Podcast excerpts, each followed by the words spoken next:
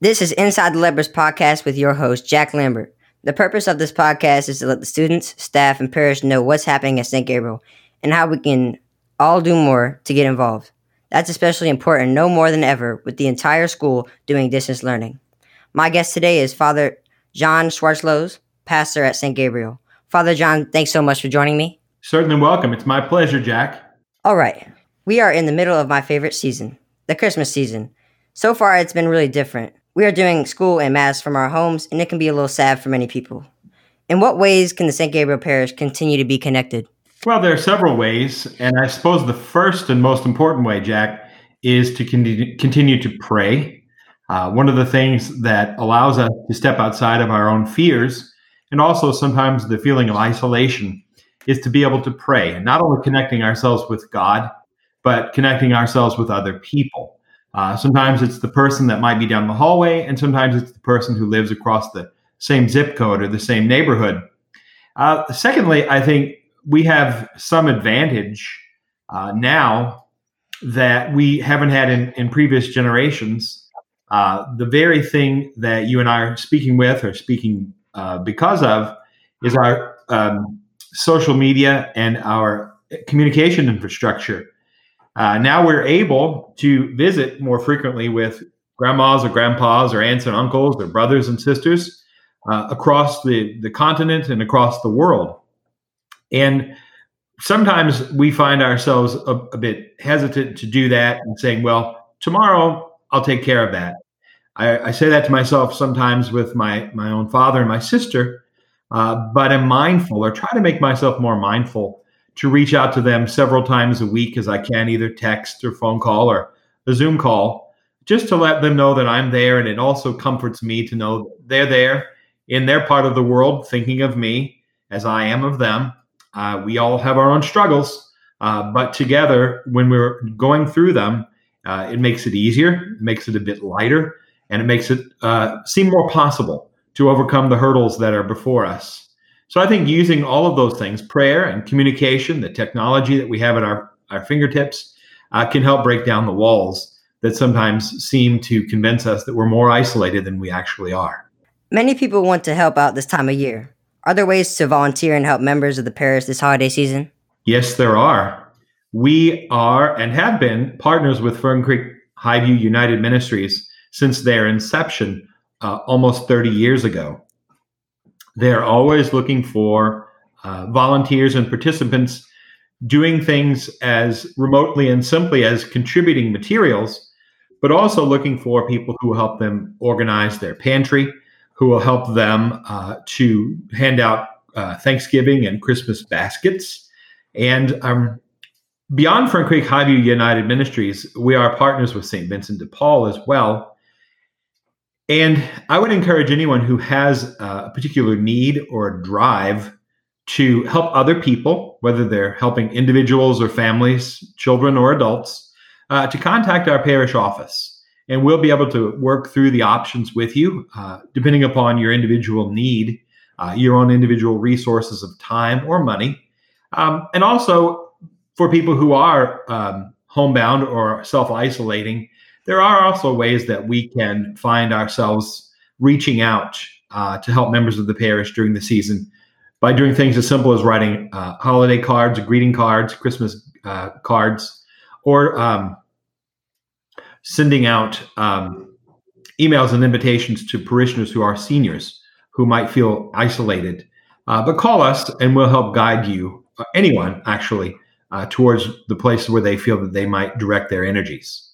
Now, this has been a hard year for everyone. As leader of the St. Gabriel Parish, what has been the most difficult obstacle that you've had to overcome?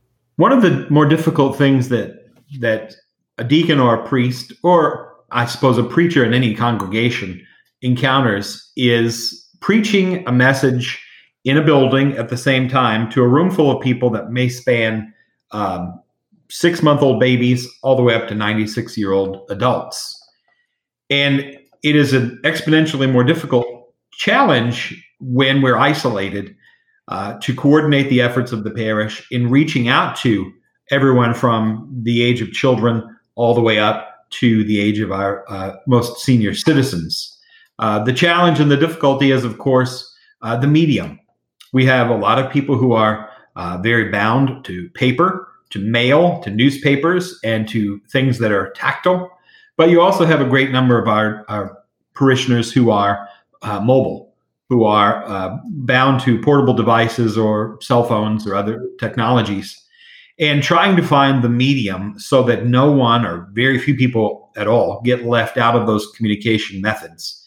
Um, so, coordinating the staff, coordinating the efforts to reach out to parishioners, not just for simple business issues or um, simple reminders, but the actual kind of the, the, the skin and bones of a parish community, letting them know that we remember them in prayer, we've not forgotten them, we do care about them, although we cannot see them every day as we have in the past, and letting them know that they are still part of our community, even though they may not be able to get to church or in this time when our students are far from us because they're all in their own homes, letting them know that we still have them in our hearts and in our minds and want to do everything we possibly can to help them in this time. COVID has made life a little scary and uncertain for many families, especially kids like me. We wonder what's going to happen one day to the next. What advice do you have for the kids my age that may feel a little stressed out and worried about online school?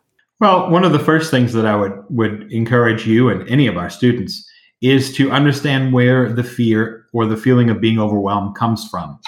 It's legitimate and it's right, uh, and you're not alone. A lot of people of many different ages are feeling overwhelmed, are feeling stressed out and worried.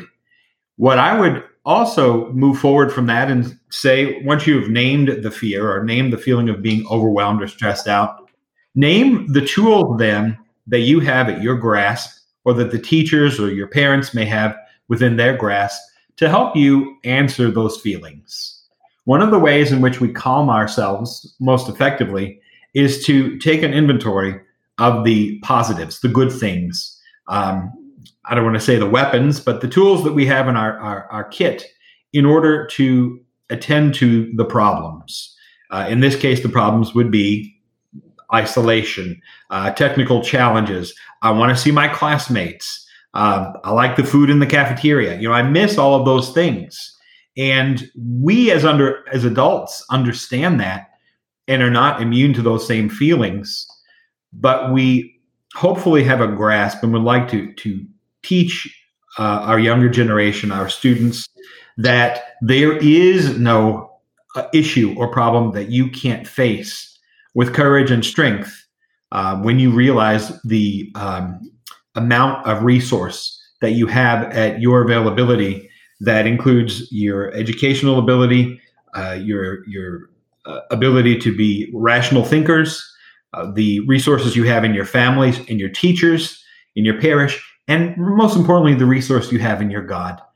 Your God who is bigger and stronger and more powerful and more loving, certainly, than anything that could ever threaten us. And finally, what is the one thing from a faith standpoint that you'd like to share this Christmas and as we head into 2021? Well, what I would like to point to is the season that precedes Christmas is Advent.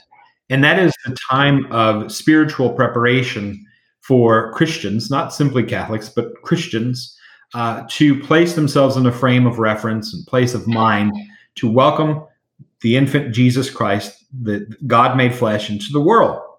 And the very story of Jesus and Mary and Joseph is one that we find them traveling through darkness to light.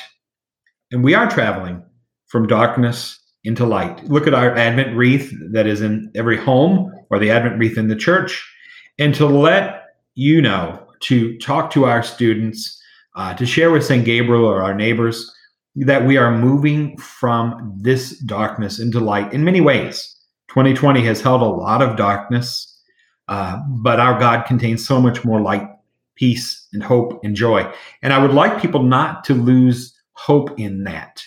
Um, there is, you know, so much more power within our community if we are united and together and hopeful in that particular ability of our God to scatter this darkness. So let's use this Advent well uh, to count our blessings that don't necessarily all lie under a tree, perhaps rest though in our hearts and in the hearts of those around us. Count those blessings as our as our guides and our guards that come from God, and look hopefully towards Christmas when coincidentally the days, uh, the, the amount of sunlight in a day begins to, to increase. Um, I know many people talk about that being part of an ancient calendar and how our church originally set up its feast days, but it is also something spiritual to look forward to that when Christ comes into the world, the sun, the day, uh, the, the, the, the light becomes exponentially greater for us. And to hang on to that. Thank you so much, Father, for being a part of the Lepers podcast. Merry Christmas to you and all of our family at St. Gabriel. We'll see you in church and back at school, hopefully, very soon. Jack, I wish the same to you and to yours. And I am so honored that you've asked me to be on your podcast. And I've had a, a wonderful time. Thank you, sir.